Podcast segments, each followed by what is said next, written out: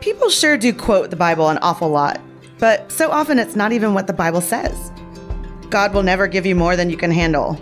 He won't. Eve ate the forbidden apple. She did. Money is the root of all evil. But is it? If you drink, you're going to hell. I am? The list of ways people misquote or misunderstand the Bible could go on and on. Where do these misunderstandings come from? And what about the stuff that's not in the Bible, but we still believe it's true? What does the Bible really say?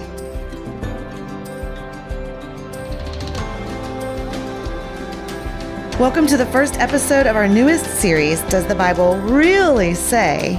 Where we'll explore hard sayings, popular myths, misinterpretations, and tricky themes in Scripture. Sometimes Scripture doesn't actually have a verse that says something we all believe to be true, but once we look at the entirety of God's Word, we realize the idea is biblical. We'll actually be tackling one of those today. But first, of course, Theology on Air is an offshoot of Theology on Tap, a ministry to young adults in Houston where we get together over craft beer and we talk about interesting things around theology and philosophy, faith and culture. And um, I am Sarah Stone. I'm the executive director of Theology, Theology on Tap. I am joined by Evan McClanahan as usual. He is the senior pastor at First Lutheran Church here in Midtown. And our guest today is Mace Perez. Mace, I realize that's not your given name. It's Mason. Mace Mason is so is violent sounding, you know, like Mace. It's very manly, very strong. yeah. Mace is a former agnostic whose life has been transformed by the truth of the gospel. He's finishing up his master's of theology at Dallas Theological Seminary while serving as a church planting resident at Neartown Church in Houston. And he will set out in the fall to plant a church in the heart of the city. Really close to my house. I'm excited about that. So welcome back to Theology on Air. Just a couple quick logistical reminders before we dive into all the tricky stuff. Um, you can find out everything you need to know about us at houstontot.com. And when this episode comes out, we will be officially a nonprofit, tax exempt, tax deductible, all the things. So if you have, you know, Accepting bags of cash lying around that you don't know what to do with, we will accept your donations. But also share the, share the podcast, share the love, make a comment, like us, follow us, all that stuff so that more people can listen because I'm realizing that the questions we're tackling in this series, people really do have these questions. I feel like I hear at least one of these every week from somebody that's maybe even really a believer and they've been in church for a long time. But these are kind of confusing things.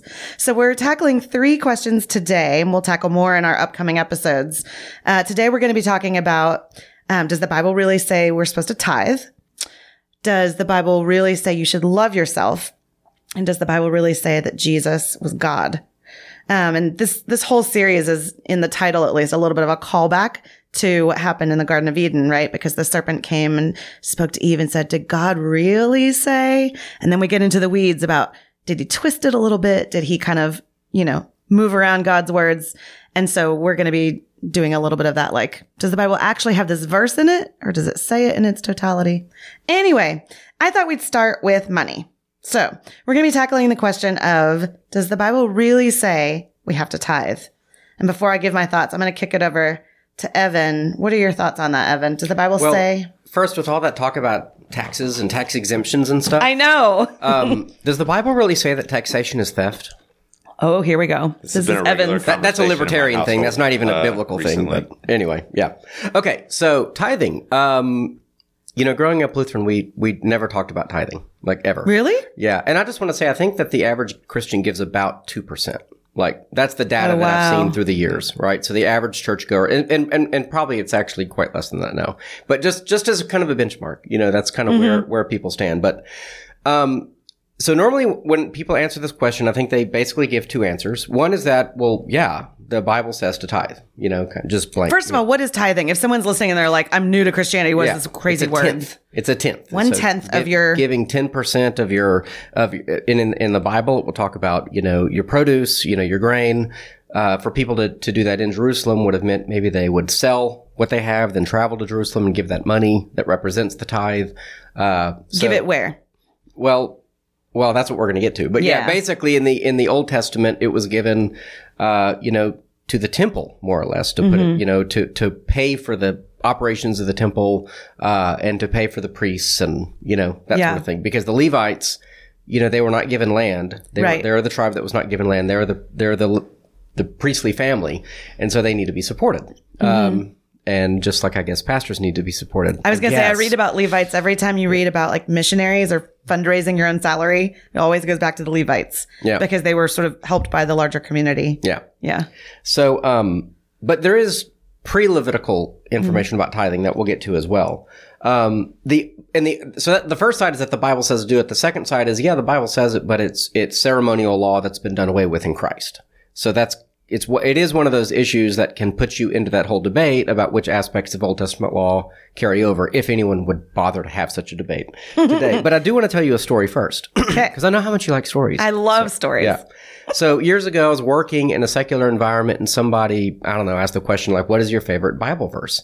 And right away, this guy said Malachi three ten, Whoa. Hmm. and I was like, no, "What is that? what is obscure. what is Yeah. Malachi three ten? Well, I'll read it for you. Okay. Uh, Bring the full tithe into the storehouse, that there may be food in my house, and thereby uh, put me to the test, says the Lord of hosts. If I will not open the windows of heaven for you and pour down for you a blessing until there is no more need. Was this guy part of the prosperity gospel? Because they love that. Actually, he really wasn't a churchgoer at all, but Okay. he grew up in a very church going family. And so my response was, wow, that's incredibly sad. That must be the, that, I don't know that it's his favorite verse, but it's the one that's most He familiar memorized to him. yeah. Right? Because that's probably what they talked about in church all the time.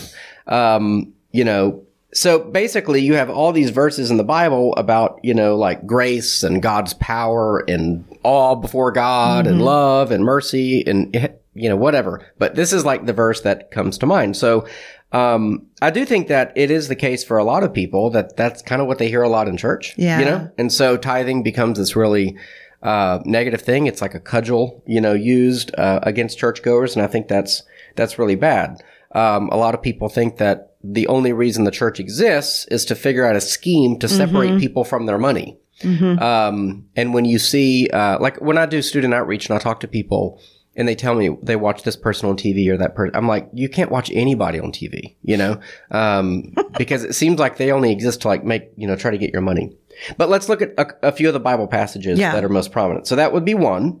Um, another would be Leviticus 27:30 uh, which Malachi probably has in mind, and I'll read it. It says, Every tithe of the land, whether of the seed of the land or of the fruit of the trees, is the Lord's. It is holy to the Lord. Um, now, what is the context to Leviticus 27? Uh, the whole chapter is really rooted in the expectations for the nation of Israel. And several of the teachings in this chapter would be rejected outright by us, right? Not, because we're not the nation of Israel. I mean, we are Israel in the broad sense. He's right? using scare quotes. Yeah. Yeah. So, you know, Paul says we are, we are, we, I would argue we are Israel. Like we're the new Israel. Yeah. Christians are the new Israel, but we're not in the nation of Israel anymore. So Yeah. I think you can pretty well be done away. For, for example, in uh, Levit- Leviticus 27, we also learned that the, the value of a working age male is 50 shekels. Anybody know the value of a working age female? This sounds like dangerous territory. 10 shekels. Oh dear. 10 shekels. Yeah. See, I knew there was a, a wage gap. Does So- the Bible really say? Yeah, exactly. and this is probably like the the the whole debate about uh, the the the slave compromise with like the the um, House of Representatives in America, right? It was basically a way to determine taxes. Okay. right? So how much do you pay? Well, because he's out in the field working, he's worth fifty, so you, that's the tax you pay, and she's worth ten. But the point is that this is a. a you know, the tithe, that, you know, you have to figure out, well, how much is the tithe? How much is 10%? Like, how much are you worth? How much do you make? That sort of thing. Okay, there's another tithe. Uh, but this one's offered only every three years. This is in Deuteronomy 14. It's to provide for the priests in their service. And this, uh, uh, so the tithe, um, the general tithe, the purpose uh, seems to be a reminder of the holiness of God and a reminder that everything is His. Right? That's exactly what it says. Hey, a tenth of everything is God's. You know Well, really, everything's God's, but that's to remind us of that, right? exactly. So in God's grace, He gives us ninety percent Yeah. abundance Yeah, yeah. galore. You know, right? Pouring out. Um, the purpose seems to be then one of m- many ways that we are to be reminded um, of God's. And that seems to be what a lot of the law does. You know, it's like Yeah. it stops you in your tracks. It says, you know, this is God. He is holy. These are reminders. And that there's a whole conversation to be had about whether or not the some aspects of the law are are actually arbitrary in a way, in the sense that you know not only do they sound strange to us, but even at the time they were somewhat. I don't mean arbitrary in a bad way. I just mean that there's they're not connected to anything. Um, that's all arguable. Like whether you shouldn't eat pig because it has trichinosis, right? Um, Right. Or or because there there's something about particular foods that you shouldn't eat. But we'll we can come back to that later or not. Um, so uh, because the Levitical system at large, I mean the Mosaic covenant at large includes many Levitical laws that are done away with in the in case anyone doesn't know, in the death and resurrection of Christ, right? Christ fulfills all of the law. Uh, and we would say for sure the ceremonial law is done away with. And New Testament texts like Galatians dealing with circumcision, I think make that, you know, abundantly clear. Hebrews makes that abundantly clear that these things have been fulfilled. Um, so then the question is like, well, what, what else does the Bible say about it? Well, actually, if you go back to Genesis 14, there is a reference to a tithe there as well. And that's the story of Melchizedek, Yeah. uh, which arguably, what a crazy, mysterious character in the Bible. yeah, who of whom Jesus is the priestly uh, child, if you will, right? So you have the Levitical Descendant. priests, but Jesus is said in Hebrews not to be part of that priesthood, but he is a priest, and so Melchizedek is from, if my memory serves, his name means, oh geez, uh, It means, oh, geez, that is crazy. yeah, no, uh, yeah, Did you? might actually have been the more you know. Dun, dun, dun, dun. Well, he's from Salem, which he's from Jerusalem, which means son of peace or king of peace, and Yeah. his name means someone's yelling at the radio right now. Um, anyway, Radio. Sorry. do people still listen to the radio? People have their smartphones connected to their cars. That's where they're going to listen to this podcast. But is that a radio? I don't know. Stereo. Anyway, um, okay. Quickly reading from that. After Yeah. his return from the defeat of Chedor, oh, Chedor Lamor, uh, and the kings who were with him, the king of Sodom, uh, went out to meet with him at the valley of Sheva, that is the king's valley, and Melchizedek, king of Salem, brought out bread and wine. Uh, he was priest of God Most High, and he blessed him and said, Blessed be Abram of God Most High, professor of heaven and earth, and blessed be God Most High, who has delivered your enemies into your hand. And Abram gave him uh, a tenth of everything. So you could say that even before Leviticus, there's this pattern of giving a 10th right? Because there's there's the tithe. New Testament, is there any mention of the tithe? Yes. Well, there is, but it's not good. You know, it seems Right. to not. It doesn't say tithe everything you have, which is how the church often uses it. Yes. So if we're living in the New Testament era, if you will, um, it seems like there should be a New Testament text that says take 10% of all your wages or all your stuff or whatever and give that to the church and then tell you how often to do it. Because again, in the Bible, it says do this annually, do this every three, Three, years. yeah. Right? So it's quite specific. So the only real mention of it seems to be this time where Jesus is chastising Mm-hmm. uh, the the scribes and Pharisees, and it says, "Woe to you, scribes and Pharisees, hypocrites! For you tithe mint and dill and cumin, and have neglected the weightier matters of the law, justice and mercy and faithfulness. These you ought to have done without neglecting the others." So it seems pretty clear that he's saying you're being very punctilious about I'm sorry, what now? Punctilious. Is, Oh, is that a oh. word? I thought you were going to say legalistic, but Yes. All Okay. right. Sometimes I just say things and we're learning so much. Um, but you're very, yeah, you're very circumscribed about, you know, like exactly. Well, this is a tenth of the dill plant, or this is a tenth of a, you know, Right. It's like cumin or absurd. Yeah, it, it's so they take these to an absurd, but meanwhile, yeah, you're you're neglecting, you know, these very important issues. So could that have something to say to us?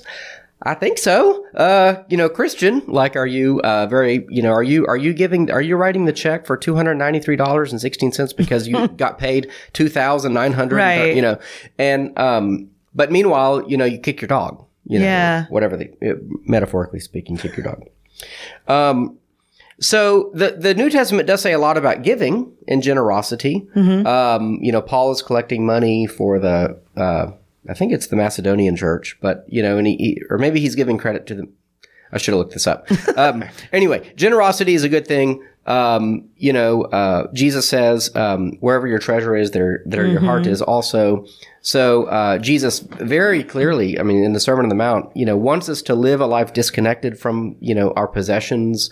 You know, it's easier for a, a camel to go through a needle, eye of a needle, than a, you know for a rich man to enter heaven. We could say what all that means, but I do think that there is a, a, a, a, an, a substantial, you know, repetitive teaching in the New Testament that we are to be disconnected from our things, to not love money, not, you know, the love of money is the root of all evil.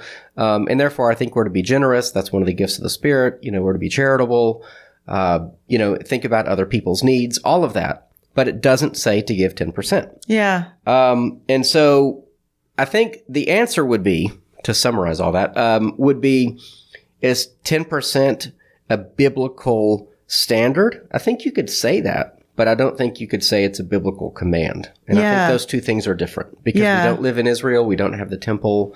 Um, you know, I have had pastors who absolutely will say, "You don't believe in tithing?" You know, like like I'm crazy, and it's like, well, it's not that I don't believe in tithing, Right. It's that It I don't believe there is a New Testament law that commands it. Yeah. Um, Because think about all the other times that Jesus says, like, you know, you've heard it said not to murder, but I tell you, blah, Yeah. blah, blah. You've heard it said, you would think if tithing were something he was going to command, he would say, you've heard it said to give 10%, but I tell you, give a hundred or whatever, you know?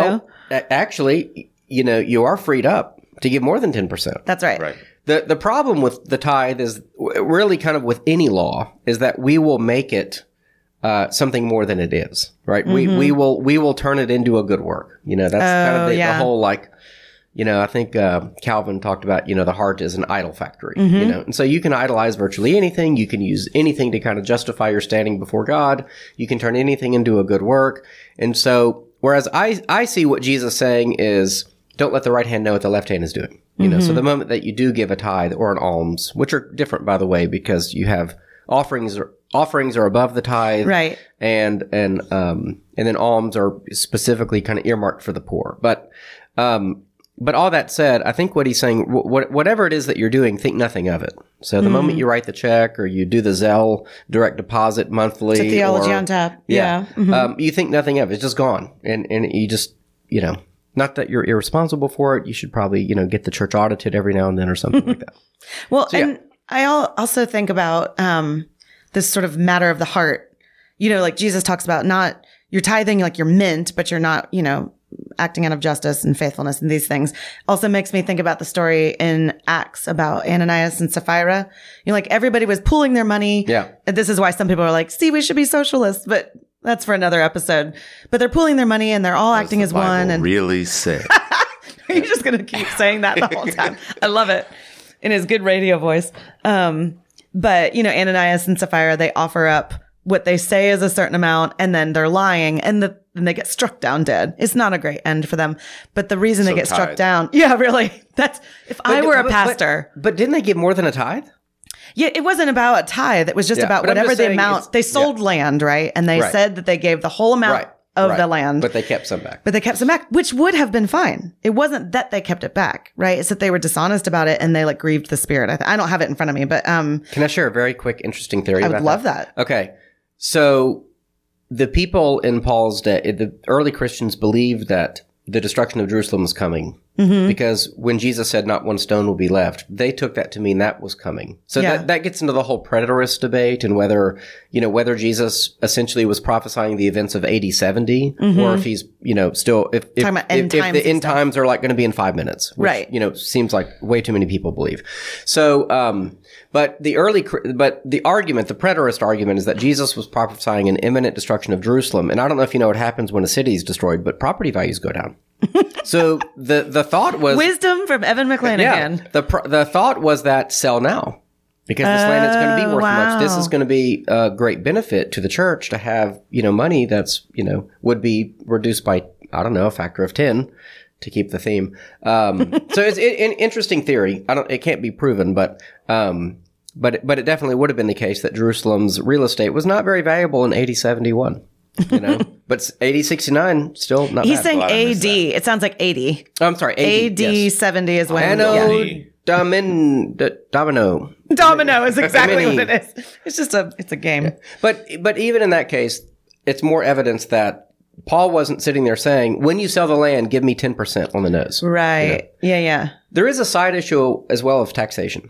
You know, y'all, y'all may know that, like for example, the Mormon Church, which is not Christian, but as an example, um, they they require uh, a W two from the from the household, Whoa. and then the ten percent is off the the gross. Jeez. Yeah, not the net. The net yeah. is your what's left over Take after home. you pay taxes. It's your actual income. Yeah. Huh. So, um, so, but the gross. So, if you make a hundred thousand, but you only take home eighty, you have to pay a full ten percent. Good to grief. The, to the penny on the on the gross. So, um, So That there is gross. yeah, and and and uh, Christians do that too, whether they do the W two thing or not. But there are Christians who, and there are pastors who will absolutely say that it is unbiblical not to tithe on the gross. So if there are people out there who have heard that, I can imagine them being somewhat disheartened if that's their experience of church. You know, um, again, my own view would be that given that we live in this social, you know, socialistic paradise called the United States of America, uh, where in theory they're taking our taxation, ta- tax money and, and redistributing it to people in need, um, you know, which is essentially, I would argue, a function of the church, or it should be, or could be a function of the church. Um, my own view is that I don't say, A, I think it's okay if you tithe to tithe off the net. That's my own view. Um, because in theory, the government is doing things that we would otherwise band together to do. yeah. Whether they're the doing a good job of that, I don't know, but they're taking my money and whatever. Ostensibly But- doing that, I mean, yeah. We are paying for Ukrainian pensions now, so there's that. Okay, we've derailed. Well, uh, um, so the, uh, but you know, but whether or not it has to be the ten percent, I don't know. I think that some people can afford to give more than ten percent. Some Mm-hmm. people can are not in a position to give ten percent. Um, is it a good benchmark, a good standard? Yes. It cannot be legally. If you if you legally prescribe that, I think that you would honestly have to look at all other ceremonial legal prescriptions. You're going to end up going down that road. Now, one of the groups, are, are you looking at the Hebrew Roots movement and the up? Uh-huh. Okay. Yeah. Because this would be one of their things. I know. Uh, yeah.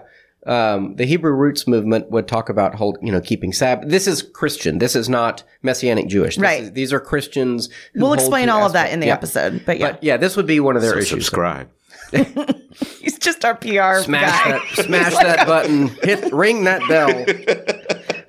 Do we even have a bell on our YouTube thing? I don't even know. I don't know. Anyway, Mace, I'm Yeah. curious if you have any thoughts on this because uh, we've been just doing all the talking. No, this is great. Okay. Um, I would. Uh, I think my view would be very similar to what Evan just described. Um, I'd probably go a little bit further um, in the sense of I think the three part division of the law, in my opinion, in my understanding of Scripture, is a little bit uh, artificial, and so I would say we are not under the Mosaic covenant. Period. Um, but and Evan said this as well, and so I think the thing that comes to my mind to double click on is Paul says in Romans six fourteen, you know, we're not under law, we're under grace. yeah. And so this idea of if to pre- rephrase the question like should Christians be generous? Yes, but it's not because we have to. It's because we get to Yeah. That we get to take of the resources that God has provided for us and we get to partner with people in gospel ministry. I think that that's where, you know, that's what I would appeal to when it comes to say like supporting our pastors. Mm-hmm, you know, I would, I would go there before appealing to the like temple, Yeah. uh, the Old Testament background. Um, so we get to support Mm-hmm. gospel ministry. We get to support missionaries and we also get to, um, support our brothers and sisters in need. Yeah. Um, so not a pure financial example, but f- for example, in our small group at our church, there's a young woman who's trying to make some radical changes in her life, um, in order to be obedient and faithful to the Lord. And that is putting her in a bit of a financial predicament, also making her living situation a little bit challenging. And so yesterday, you know, my, my wife, Jennifer, you know, just offered our house, say, Hey, you know, we're home all day. You're, you have a place to stay here all day. Bernard, my son, has his own room. He never sleeps in his room. He sleeps in the bunk bed in my daughter's room. That's adorable. She's like, we have a bed available. You are, you are welcome. And so that's not a financial example, but it is an example of like, Hey, the Lord is freely given to us. And it's not like my wife in that moment was like, well, I guess I'm supposed to do this because I'm a Christian. Right. It's like, th- what a beautiful thing that I can meet this sister Yeah. in her time. Yeah. So as you're talking, I had some notes written down, which I don't need any of them because Evan gave us a like entire treatise on the whole thing. But uh, I had written down Second Corinthians nine six to seven, which is exactly what you're talking about. So I'm going to read it. Um, this is Paul speaking. He says, "Whoever sows sparingly will also reap sparingly, and whoever sows generously will also reap generously." Here's the good part. I mean, that was good, but this is better. Each of you should give what you have decided in your heart to give, not reluctantly or under compulsion, for God loves a cheerful giver. In fact, I, I spent all summer in college going to all African American churches because I was working with a bunch of people that went to those churches and I wanted to experience something different. And a lot of those churches, when they get ready to like collect the offering, they will like have like the music will start up and they'll all hold up their, it was checks because it was a long time ago. They'd hold up their checks, kind of wave them in the air and almost like cheer and chant because it was like, we're going to be cheerful about this. We're excited to give money to, and in that case, it was money, but you're right. It could be your energy, your time, your stuff. Um, our my old pastor used to use this story. I liked it. He talked about when he would take a road trip with his kids and they would stop and get snacks and you know one person would get m&ms another person would get oreos or red vines or whatever and they get back in the car and they'd be driving and he would hold his hand you can't see me but i'm holding my hand sort of back behind me you know the driver holds his hand back and he would hold his hand back for his kids just give them like one or two of their little snacks and a couple times they would grumble be like it's ours and he'd be like but is it you know it's mine and the whole idea is like it's all mine i'm just asking for a nibble and partly to remind you that it's I was the one that provided it. Right. I liked that. Anyway. Okay. So, uh, I guess we've landed on it's a matter of the heart and, um, you should give generously, especially to your local missionaries. And no, let me stop. Okay. And theology on And theology on top. Um, but, um, yeah, no, that's great. Okay. I'm going to move us on. Not that that's everything we could say on it, but, um, this next one is a little more touchy feely. Um, and the question is, does the Bible really say to love yourself? Um, I have heard this phrase so many times, um, especially in the last like decade. It's become a real thing, right? That you see on social media and you hear influencers talking about. You'll, you'll hear people say things like, you know, I can't pour out to others and give to others of who I am until I've filled up my own cup, until I've loved myself enough that the love overflows to others. And I think the best biblical case you could make for that, excuse me, which I don't think is correctly understood, but comes from um, you know, the passages where Jesus says, you know, all of the law can be summed up in these things. Love the Lord your God with all your heart, soul, mind, and strength. And then the second is like it. Love your neighbor as you love yourself. That as you love yourself is sort of hotly debated because he meant one of two things in my estimation. You guys jump in if you think there's a third option, but he either meant love others as you love yourself. So you need to love yourself first so you can understand what it looks like to love others. That's option one. Option two is love others like you love yourself because you are very good at loving yourself. You already do that naturally. That's like your nature is self love. It's self focused, selfish, self absorbed. And so can you get a little bit of that to some other people? That would be nice, you know, and I am of the thought that he was, it was the second. Um, and I think the totality of scripture points to that. Um, It's like a critique, right? yes. Yeah. Yeah, it's a little bit of a jab. It's like, hey, wink, you're doing Yeah. just fine at Right. loving yourself. Right. Maybe a little less of that and sprinkle it around, you know? Um, I wrote down, uh, there's a passage in Philippians, in Philippians 2 that says, do nothing out of selfish ambition or vain conceit. Rather, in humility, value others above yourselves, not looking to your own interests, but each of you to the interests of others. I think that sort of combats the the first take on the love yourself thing, right? If you're loving others over yourself. Obviously, if everyone's doing that, we're in a really great position. This is kind of the mentality behind um, marriage. I mean, I back in a whole other lifetime, I used to be a marriage and family counselor. And this idea, which is very foreign in our modern age, to love the other person more than you love yourself. If both those people are doing that, you're getting a lot of love and you're, oh, you're always other focused and makes for a really good deal, right? That keeps marriages strong for decades. If you're looking at yourself first, that's where things start to crumble. Um, I, I want to give a caveat on this before I throw it out to you guys. This is not to say that we are worthless, right? Like I'm not taking this all the way to some extreme cranky end where I'm like, think nothing of yourself. You're trash. You're a worm. Um, I do believe in total depravity, but I also believe that we're made in God's image and that he loves us so much, right? That he not only created us, but he bought us back in the rescue that he did on the cross. Um, and so that means there's a lot of worth there. There's a, there's a worthiness. We have worthiness by virtue of being made by God, made in his image. Um, I'm also not saying that we shouldn't be self-reflective or self-aware. I think that, you know, I used, like I said, I used to be a counselor and I think there's so much value to understanding yourself, knowing yourself, you know, being sort of in touch with your thought life. Um, and you know, taking personality tests and all that kind of stuff that helps you understand who you are and to um, maybe even like celebrate the strengths and the gifts God has given you is awesome. That's different, I think, than loving yourself. Um, and so maybe, you know, we're, we're getting into semantics there, but I just want to give those caveats before I turn it over so people aren't like, man, you're saying you should hate yourself. And then actually, I'll say one other thing while I'm on my uh, rant. Um, the same people that are saying love yourself are the same people that will say the phrase. There's two other phrases that um, get under my skin. Um, that you should forgive yourself. And you should show yourself grace.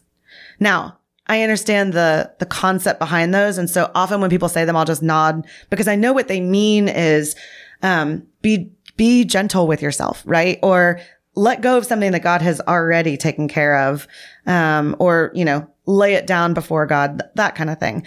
But words matter. And when you say forgive yourself, you're making an unattainable goal because you cannot forgive yourself because you're not, that, that's not how it works.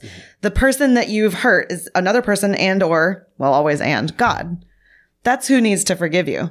Other people and God. And in the absence of other people, only God, right? If it's someone that's died or is no longer like around, um, God is who forgives. We can look to God's forgiveness. We can remember God's forgiveness. We can lean into God's forgiveness.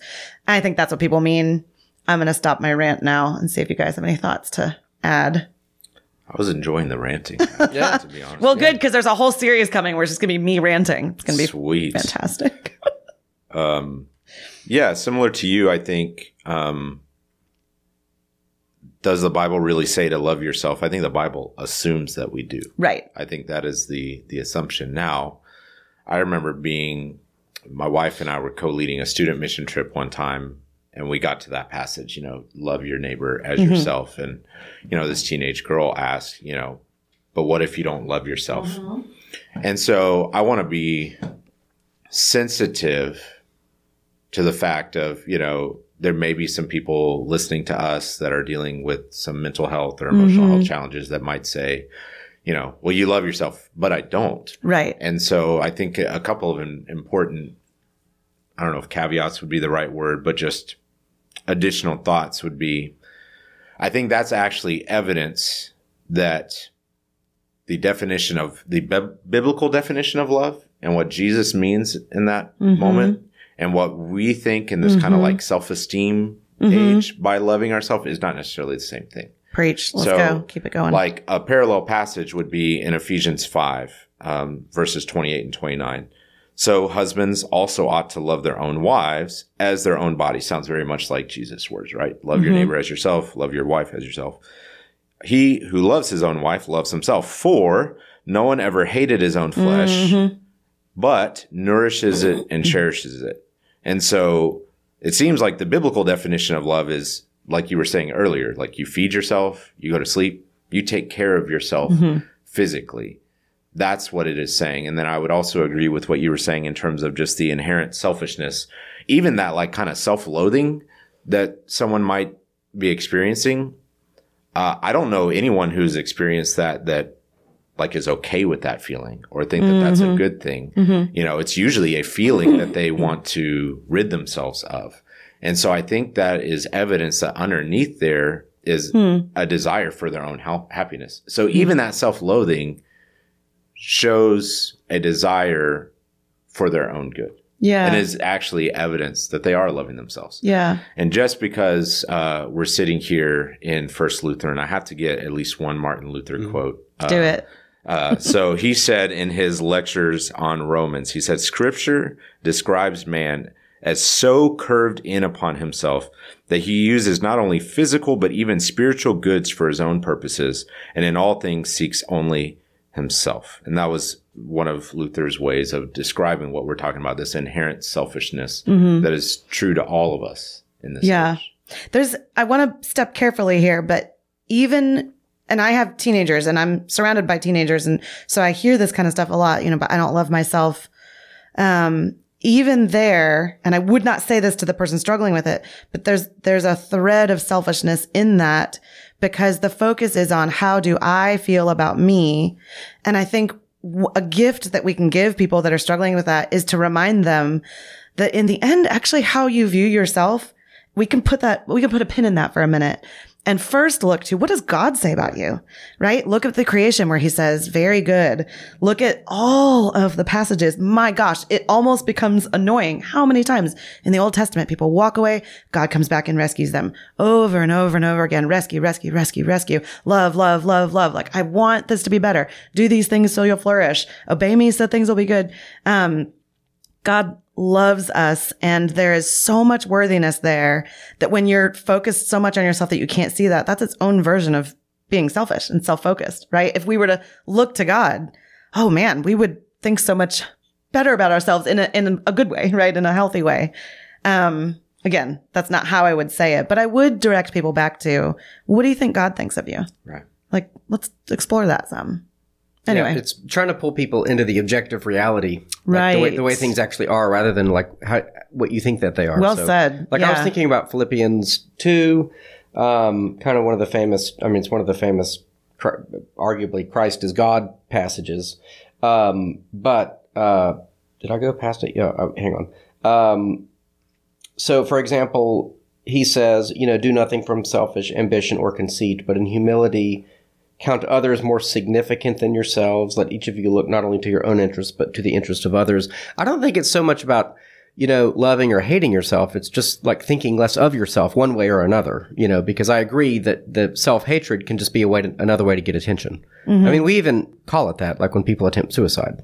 It's a call for help, you know, Yeah. it's a cry for help. I mean, I'm not casting a psychological aspersion on somebody or, or a character aspersion on somebody. Um, but the point is, it, it, it's not to have a high value of ourselves or a low value of ourselves, but to have a high value of Christ and to Yes. put Christ in the center. And so I think loving yourself, another way, I mean, you know, anyway, I, I think that's almost like another way of saying just putting yourself where you don't belong. You know, Yeah. you're- you're- the, the world doesn't revolve around you, is how my mom might uh, said it, right? You know, um, Well, it's so- like a disordered desire, almost like Augustine talked about. Who, who's the person that said um, humility isn't thinking less of yourself; it's thinking of yourself less? yeah, that's that's a, Like, was that Lewis? I think no. I think Jesus said that. I don't think it was Jesus. But but he does say when you attend a wedding, you know, take the lowest seat and let your your host, you know, you know, honor you by putting you at the high seat, right? Don't mm. don't take the high seat and then have to be forced down. Yeah. Or you know, the first shall be last. Uh, you Yeah, know, and the last shall be first. there. I mean, there. It this seems to be, you know, again, a, just a th- theme throughout, which is just think of yourself less. Uh, I mean, or or again, Matthew six. I guess it was just Ash Wednesday. We always read, Ma- you know, Matthew six for Ash Wednesday. You know, when you fast, do not fast like the hypocrites do. Don't blow the trumpet before you go in to pray. Do not look dismal, but rather, you know, put oil in your hair and, and you know, look look good. You know, don't announce to the whole world, you know, By of- putting that you're so on your head. hungry. What? By putting ashes on your head. Oh, Uh, well, actually, it, shots fired. no, no, no. Uh, I do. Uh, there, there was this kind of whole Facebook thing where it's like, don't, don't take a selfie with your ashes. You Yeah. know, and I do think that's appropriate teaching. Like, yeah, if you do, I, I would, I would defend the practice of Ash Wednesday, but I do think that there are ways to go about it that are that are wrong. For example, I could have ashed myself anytime that day. Nobody could have faulted me for it, you know. But I wouldn't do that because I ha- we haven't had the service yet. It was at seven o'clock, so and I think that that would have ended up being parading, you know, some kind of I don't know piety that would be mm-hmm. inappropriate. So, yeah. So I think it's it's not it, the Bible doesn't say to love yourself. The Bible doesn't have to say you love yourself because in every Right. example that we love our love of yourself comes quite naturally. The struggle for us is to think less of ourselves. Right. Yeah. So that would be a, a reframe on it. I love it. And we're all in agreement. So lovely. Um, okay. So the last question we're tackling today, um, the question on the table is, does the Bible really say Jesus is, Jesus was, still is God? And, um, this is one of those, I'm going to turn this over to Mace in just a second, but this is one of those, I think everything we've talked about today and in the whole series, we're going to have a lot of these things where no, there's not a verse that says, you like one of the ones we're tackling in week, uh, or in the third episode is, does the Bible really say not to have sex before marriage? There's not a verse that says don't have sex before marriage. But when you look at the totality of scripture, well, you'll have to listen to episode three to find out. But this is one of those, but this is a really important one because I mean, so much of our theology rests on this idea. I have been in a Sunday school and said something about Jesus being God and somebody that is has been a Christian a long time, grew up in some questionable theology, but um said, "Oh no, he wasn't." And then I had to really quick dig through scripture and I was like, "Good grief, it's kind of hard to find." I mean, you really have to culminate, I'm going to put a bunch of, of verses together to get to this. So it's trickier than you think. Um, but I'm going to kick it over to you, Mace. Do you think that the Bible says that Jesus is God? Yeah. Well, thanks for giving me the tricky question. Yeah. Um, yes, I do. Um, now, I've heard this question a couple of different ways. Uh, so there's the, does the Bible really say more broadly? But sometimes you even hear like a nuanced version of this question that's like, uh, so C.S. Lewis in Mere Christianity had his famous trilemma of you know, Jesus is either a liar, he's a lunatic, or he's Lord. Uh, so either he was walking around saying all this stuff about himself, including that he was divine, but he was just a you know snake oil sales, salesman. You know, Right. he's a liar. Shady. Yeah. Or he actually believed it, but it wasn't true, so he's crazy. Or he really is who he said he was. Yeah. Well, some people have come along, and I would have put myself in this category, you know, 20 years ago of, um, well, Jesus never claimed to be God. right. But so it's not liar, lunatic, or Lord. It's it's a legend. And so okay. you know, after his death, you know, just like we do with many historical figures Mm-hmm. that we, you know, we kind of keep the good and we throw away the bad, and, Yeah. and this this our our understanding of the, who this person is like becomes this grandiose Hero, yeah. exactly right. And so, um, you know, so yeah, you know, we could go straight to Paul or something and try to find some verses that might indicate the divinity of Jesus. But Jesus didn't say that about himself. So I, I want to start there. And the, the passage I want to go may not be kind of one of the first passages that often comes to, to people's mind. I want to start in Mark 2, 1 through 12. And I want to start there for a couple of reasons. One, let's look and see what Jesus actually said and did. Uh, number two, frankly, this passage is just on my mind because a friend of mine is preaching this soon and we were just talking about it. But number three, um, so going back to that idea of, you know, Jesus being divine at least was a legend. The, so the theory goes is, you know, Mark was written 1st of the mm-hmm. four gospels and he presents a very human Jesus. And then by the time you get to John, which is the last one, that's when we get the most like explicit claims of the divinity of Jesus. So let me just like grant for the sake of argument, most scholars, even conservative scholars do agree that Mark was the, the first one written. So let's, let's start there before we maybe go to the gospel of John, uh, in a minute. And so pretty famous passage, but maybe people haven't thought about it in this, this light. So I'm just going to read and then I'll kind of comment as I work my way Okay. through it. Very pastoral. I like it. Yes, uh, I am a DTS uh, student. Uh, Mark chapter 2, starting verse 1. When Jesus came back to Capernaum a few days later, it was heard that he was at home, and many were gathered together so that there was no longer space, not even near the door. And he was speaking the word to them. And some people came, bringing to him a man who was paralyzed, carried by four men. And when they were unable to get to him because of the crowd, they removed the roof above him, and after digging an opening, they let down the pallet on which the paralyzed man was lying. And Jesus, seeing their faith, said to the paralyzed man, Son, your sins are forgiven. Mm-hmm. So Jesus is claiming here in verse 5 that he has the authority to forgive sins. Verse 6, the scribes are looking on and they're, they're thinking to themselves, it says, um, Why does this man speak that way? He's blaspheming. Who can forgive sins except God, God alone. alone? And the, the irony is, is on that last part, they're right That's right. that only God does indeed have the authority to forgive sins. Um, because sin ultimately is an act against God. It is against God. And so, um, if Evan were to sin against Sarah, Ugh, all the time. not that that would ever happen, I can't sit here and say, it's okay, Evan, I forgive you Yeah. because I wasn't the one offended in that Right. moment. So only the one sinned against in this, you know, hypothetical example, Sarah would have to be the one to, the only one that would have the authority to grant forgiveness Right. uh, to Evan. So in the same way, the, the scribes and the Pharisees are right that the only one who can forgive sins ultimately is God and God alone.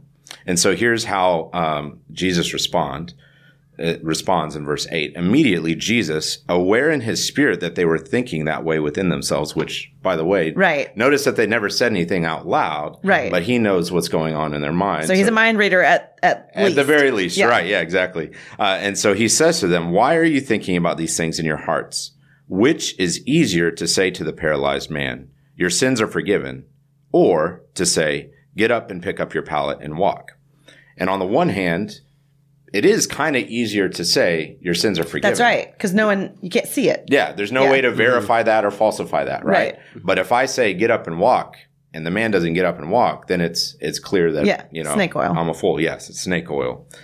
Verse 10. But so that you may know that the Son of Man has authority on earth to forgive sins, the authority that only God has, he said to the paralyzed man, I say to you, get up, pick up your pallet, and go home. And he got up and immediately picked up the pallet and went out in the sight of everyone, so that they were all amazed and were glorifying God, saying, We have never seen anything like this.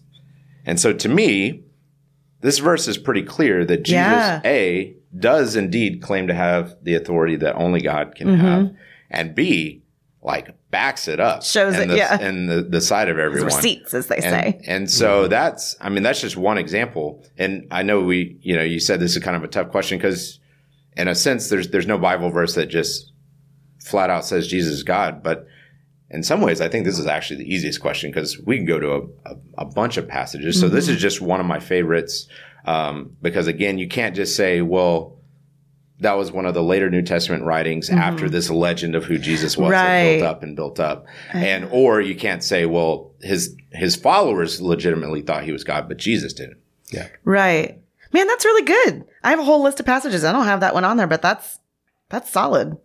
And so then I then I would go to uh, the other one I would go to, and again we go to a bunch, but Mm-hmm. then I would okay after kind of establishing that I would go to I think the one of if not the clearest passage is the opening of the Gospel John. of John. Yeah, I knew you were going to say that. Um, yeah. So um, the first three verses in particular, and again, Mm-hmm. I'll just kind of do the same thing. I'll just read and kind of comment um, as I go. So the opening of the Gospel of John starts out in the beginning was the Word, and so right then and there, in the beginning, even if you're not that familiar with the Bible, should already be ringing some bells, right. Because Sounds it's- familiar. Yeah, it's going back to the page one, the very 1st Mm-hmm. verse of the Bible, that in the beginning, God. Right. In the beginning, God created the heavens and the earth. Here, John is saying, in the beginning was the Word, and we we will find out later in this chapter that clearly the Word is Jesus. That's who he. you think it's clear? I do. Okay. I think as you continue reading through Yeah. the passage, it is. Um, especially once you get into verse 4, 14 and following. Mm-hmm. Um, it, it becomes clear that he's talking about Jesus here. Um, so then there's a whole debate of why he, um, what is with this word, word and logos and, and the Greek. And I think the simplest, um, answer to that is Jesus is the revelation of God, that God's word, uh, often we'll use that phrase in reference to scripture, right? And this, it's God's revelation of himself to us. Well, Jesus is, um, the word. Uh, the the writer of the letter to the Hebrews will say, you know, in the past God spoke to our fathers in, in many ways at many times, but in these last days He has spoke to us in Son. So God has revealed who He is through the person of Jesus.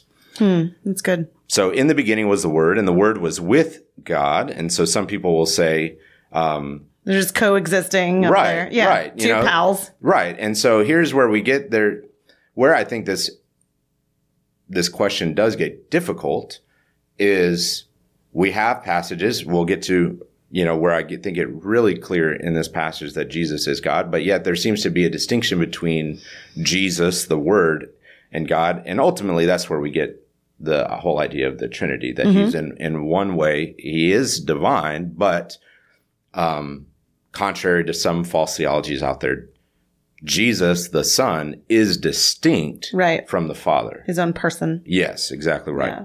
Yeah. Um, but the last part of the verse, I think, is uh, verse one is critically important to this Yeah. discussion. And the Word was God. So I think that's probably one of the clearest single verses Mm-hmm. that says um, Jesus was, or we would say is, Yeah. as he's still alive, God. Now, some people will come along, you know, some of the cults and things will say, oh, you know, well, if you look at the Greek, there's no article there. The, Okay. There's no the equivalent to the word the Yeah. in English.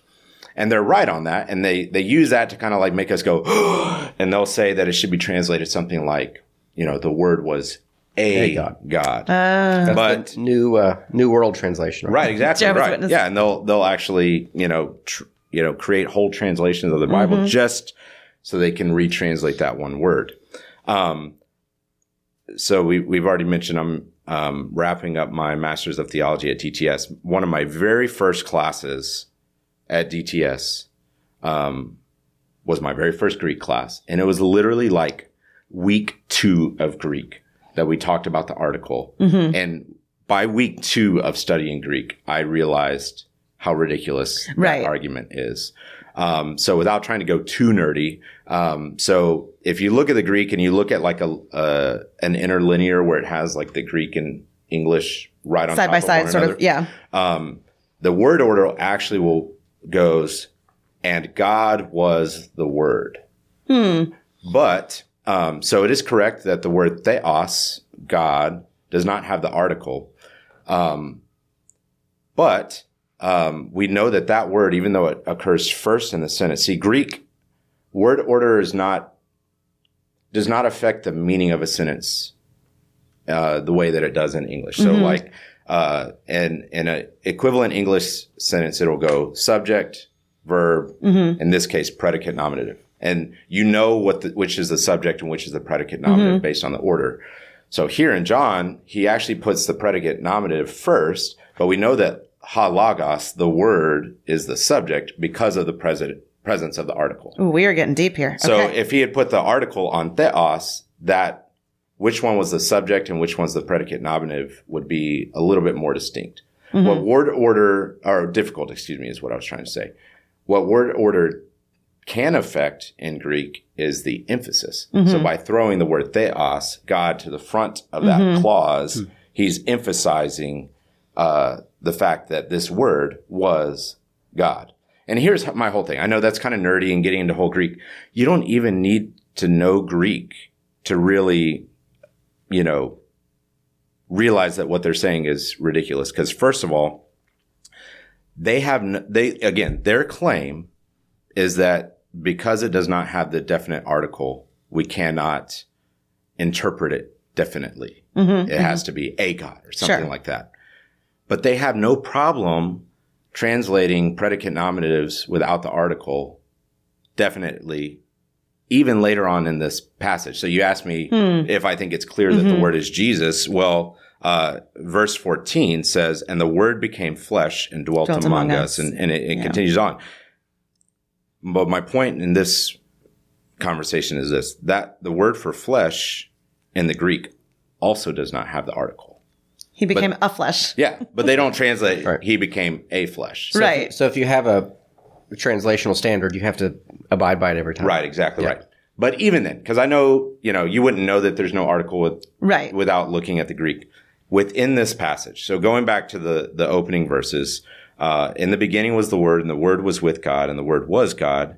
He was in the beginning with God. Verse three, and here's how you can know, even without knowing Greek, that um, that's a very they have a very poor interpretation of Yeah. verse one. Verse three, all things came into being through him, meaning the word. And apart from him was not even one thing came that, or sorry, apart from him, not even one thing came into being that has come into being. Mm-hmm. So all beings, all things can be put into one of two categories uncreated things and created, things. Yeah.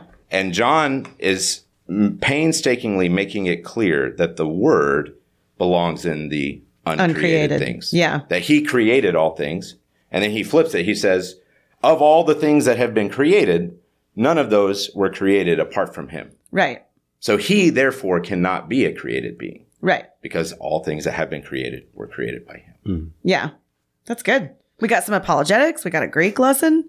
This is fantastic. I love it. Yeah, So- I think part part of the difficulty is when we say God, people think the Father, right? So as you mentioned Mhm. earlier, so you know we would agree that Jesus is not the Father. On the other Good hand, distinction. You know, one of the issues with like Jesus and, you know, being the son is that people say, oh, well, Jesus came into being right through the incarnation or, you know, when Mary got mm-hmm. pregnant. Okay. Put it bluntly. So that's when the son came into being. So no, no, the son always ex- has always Begotten, existed. There's made. always been the relationship of father, son, and spirit, you know, pre-time, you know, Mm-hmm. timelessly, arguably. Um, and so, uh, but, but the son becomes flesh, right? So that, that's another, so those, if we just made a few distinctions along the way, I think it would be clear. I have also had lifelong Christians tell me, well, Jesus isn't God. I'm like, did your pastor do such a poor job of preaching that He was only talking about tithing, was- apparently. this- yeah, never talked about the. Trinity. Um, or were you not listening, or or or or, or is it a a Trinitarian confusion? So, um, can I give one more example? Yeah. I mean, you probably have others too, but um, I just want to add real quick, uh, since you you bring it up. Um, last night, I don't even remember the con- context. Um, I think it was my daughter asked how old Jesus is, Oh, and so and she, she's four and a half. Just for those that don't know, she's Um, 29. so uh, she asked how old Jesus is, and just getting back to like the two natures thing. So like, I hope this wasn't heresy. We, my wife and I, did our best to answer. It's like, well, on the one hand, in his divine nature, he's eternal. Yeah. That he has always existed,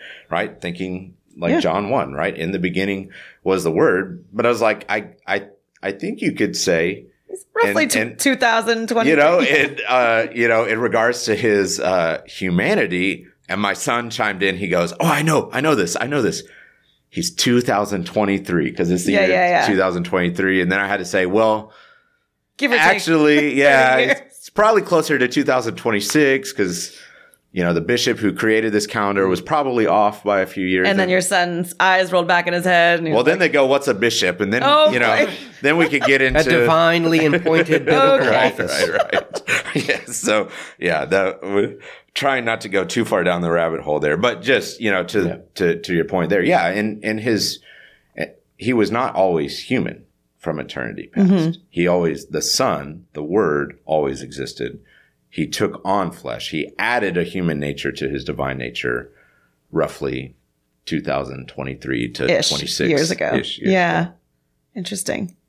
Um, I'm Okay, sure- so your verse. Well, it's it's a similar situation of a of a it's the Granville Sharp construction. I'm sure you've heard of that, uh, but it's like the the debate about articles. Which um, so the Granville Sharp, I, I'm not going to be able to describe it, you know, in terms of the the language. But basically, it's when you have a pairing, you know, with a kai, the Greek word for and in between. Um, and so it's a question of like whether those things can be separated or whether they're part of the same clause. So the the best examples like Second Peter one verses one and then verse eleven. I have that on my list. That's Oh, funny. Great. So, Yeah. uh, so to those who have obtained a faith of equal standing with ours by the righteousness of God and Savior Jesus Christ. Okay, so God and Savior. So what? So now, like say a, a Unitarian, like Jehovah's Witness, would say, "Oh, well, he's speaking about God the Father and then Jesus Also, Christ." yeah. And so, so, so if you're going to do that, okay, fine. That is a valid way to to read that, perhaps. But, then you have to read verse- everything that way. yeah. Verse 11, it says, For in this way there will be richly provided for you an entrance into the eternal kingdom of our Lord and Savior Jesus Christ. Mm-hmm. Right? So there are oneness folks who would say that Jesus is Lord and Savior, but not God. But what Peter says is God and Savior, and, it's, and grammatically it's the exact same rule. So you would have to apply it equally. So you have to, you would either have to say that he's not God, fine, but then you'd have to say he's not Lord. Also, not. yeah. You know. That's a package Yeah. deal. which is pretty hard to argue. You know, when you look at the rest of the New Testament, clearly Jesus is Lord. Yeah. Well, that was another question I actually I had because, um, so when the the use of of Lord, uh, because the word Lord is what is used in the the Greek version of the Old Testament, Kyrios, which the Old Testament was written in Hebrew, but then there was a Greek version, the Septuagint, and uh, the word Lord is replaced every time the name for God is given, Yahweh the divine name, the given name of God, which is used hundreds and hundreds of times in the Old Testament. Um, and I'm I'm okay saying it because I don't believe I'm saying it in vain. I don't think I'm breaking any commandments in saying the name. Um, but you know, out of a, this kind of like uh, Reverence. Or, yeah, or maybe c- careful, you know, not wanting to commit blasphemy. The name is always Kyrios, you know, but yet Kyrios's name is used for Christ over and over and over again in the New Testament. Right. So was that the New Testament people's way of saying, you know, that the Lord here and the Lord here are the same. Jesus is Interesting. Yahweh. Yeah. That's my view, Yeah. personally. And that is the easiest way to say it, by the way, I think, is to say Jesus is Yahweh. Because when we talk about the Trinity, we're talking about one being, Yahweh.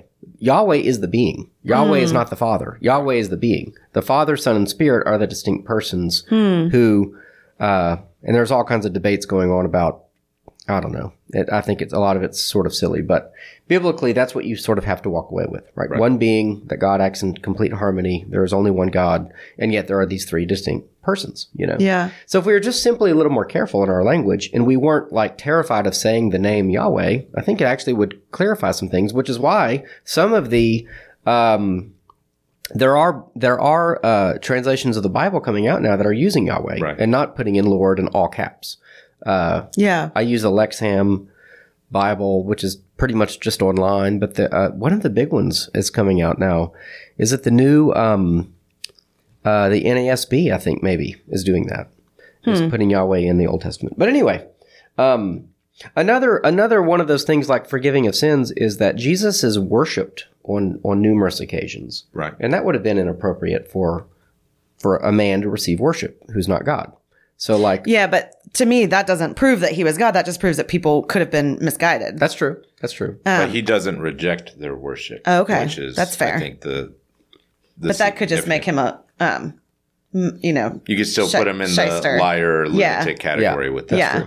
Yeah. And not trying to talk us out of it because I believe he he was and is Yahweh. But it's use it's, your it's one point amongst a large larger argument. Yeah, and there's so many. I mean, I had several verses here. In fact, the verse that you just mentioned, the second Peter one, I had for a different reason. I had Hmm. to say that Peter believed that. Hmm. Like the, it's Yeah. not just that Jesus said it, and then of course he showed it in signs and wonders, um, but also that the people closest to him went to their death believing this. That's got to count for something, Yeah. you know. Um, Thomas also, after when he puts his hands in the, the wounds of Christ, says, "My Lord my God." So I don't know if that's the same Granville Sharp construction or not, but uh, you know that I would throw that into the mix. I also have down here Matthew 123 where it says the virgin will conceive and give birth to a son and they will call him Emmanuel. And it says right in the text, which means God with us. Yeah, That's a good one. yeah, Uh, I mean, I have a bunch. I won't read them all, but, um, but he also has the I am statement in, so we're going through John in our, um, Bible study, my women's Bible study right now. If you're not part of women's Bible study and you live in Houston, you should come check it out. Um, but in John 8, uh, Jesus says, Very truly, I tell you, Jesus answered, before Abraham was born, I am. Well, that would not have been lost on, um, especially the Pharisees and scribes and all of those guys that had, Which is why Torah- they try to have him killed. right, right. Right. I mean, he's they going they back They are to, clear on what he's claiming. right. Right. Oh, that's another great point. Like, this is why Jesus his, died. His enemies, you know, understand it. Yeah, Yeah. so his disciples, his enemies, people that were healed by him. Seems like there's a What, consensus what's there. the significance of the I am? Oh, just that it's what God used to describe himself when he talked to Moses at the burning bush. Right. And of course, it's used several times in John. I am the great shepherd. I am the vine. I am the, all these things, right? Um, anyway, I mean, that I is just, that is Yahweh. That, Yeah. Right. Yeah, that's that that's the name. And um, yeah, I, I remember being in seminary, which was a very liberal seminary. It was at ELCA, and they'd be like, "Oh, it's just you know, it's just a." Uh, it's an unavoidable, you know, grammatical construction. He's not. He doesn't actually mean anything by it. Um, and some people have argued, well, that may be. Um, but in John, I think it's really hard to avoid because of John 1 one and well, all of John 1 really. But yeah, um, you know, I think, I think that Jesus knew exactly what he was saying and all of the repeated references of I am the, you know, the shepherd, the good shepherd and, you know, um, the resurrection and the life and etc. So and each of those, this is the cool thing about studying your Bible. You know, when I was much younger, I thought, well, at some point you don't need to study your Bible anymore because you'll understand it all. But every time you study, you discover like these depths. Like just, for example, I wasn't planning on saying this, but the I am the good shepherd.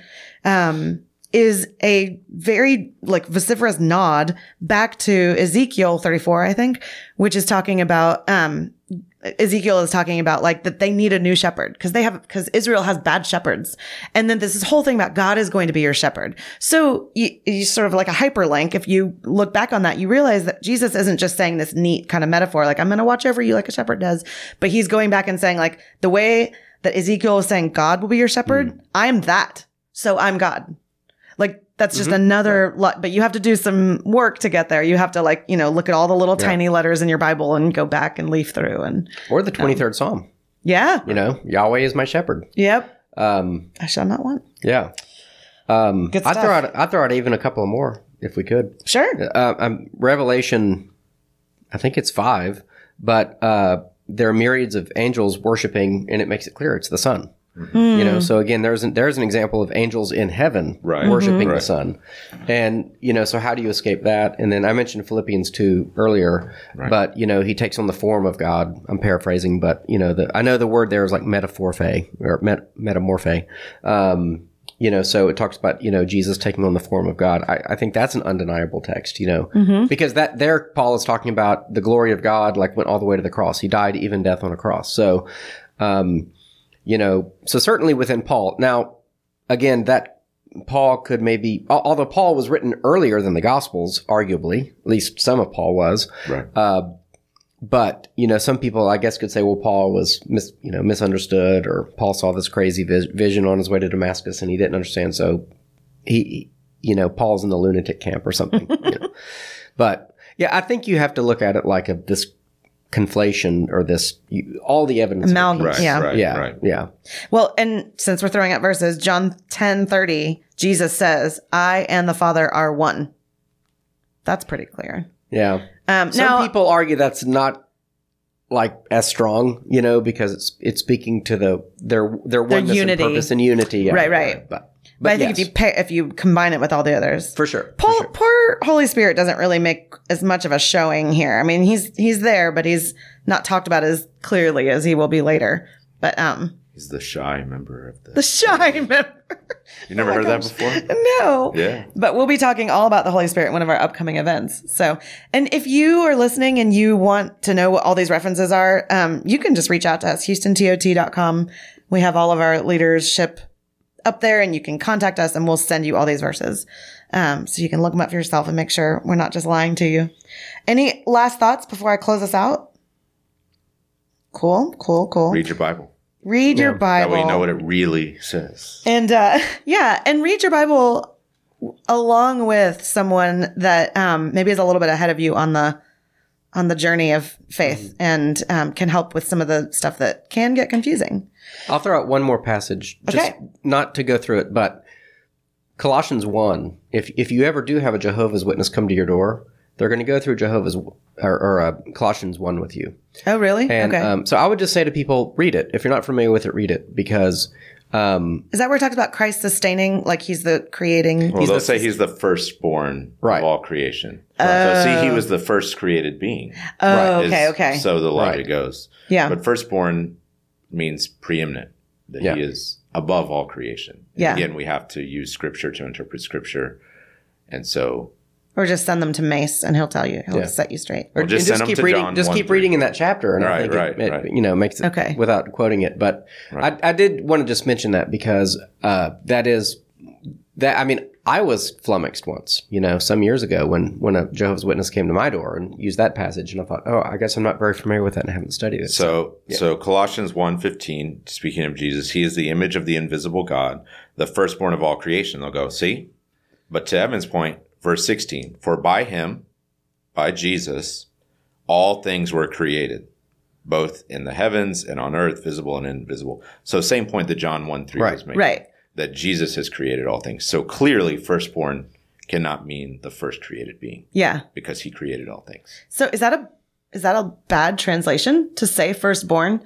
You say preeminent, like he's the prince, sort of like that kind of. Yeah, like that- he's, he's, he's the boss, you know? I don't think it's a bad translation. I just think it's a, a phrase that kind of has lost its meaning. Oh, You know, okay. it's a it's an idea. That's that like idea translation, right? Like Yeah. the words are correct, but it, it We don't use it that way Yeah. anymore. Right. Yeah. I mean, I'm a firstborn, so I feel like we need to bring it back. I feel preeminent. Yeah. Okay. well, um, Mace, if anyone was intrigued by you today and they're like, man, I like that guy, I want to reach out to him, how can listeners find you? Um, I would probably say the easiest thing. I'm on Facebook and Yeah. Twitter. I'm not cool enough for anything other than that. You realize being on Facebook is definitely not cool. Uh, It is definitely not cool. I have a teenage cool. daughter. She I, informs me. I me. understand that, but Yeah. uh, so if you're not cool like me, you can find me on Facebook. if you're slightly cooler, you can find me on Twitter. Look up Mace Perez, M A C E. I'm pretty sure there's not many of us running around, so No. probably easy to Yeah. find me. And of course, if you want to reach out to any of us or learn more about our upcoming events, some of which we, we actually talked a fair amount, especially in the first question about like what parts of the Old Testament are we supposed to be obeying or paying attention to and what parts are, you know, we're allowed to eat bacon, but do we still have to do the other stuff? Um, we're going to be talking about that at our next big event on April 18th. And I'm pretty sure this is coming out before that. So, um, come check it out. And we're going to hear a couple pastors duke it out about that and disagree. And, um, you can pick sides. It'll be fun. Um, but they love each other. It'll be good. It'll be good. Any questions you have, go to houstontot.com. And until we gather together again, we encourage you as always to question freely, think deeply, and disagree as needed.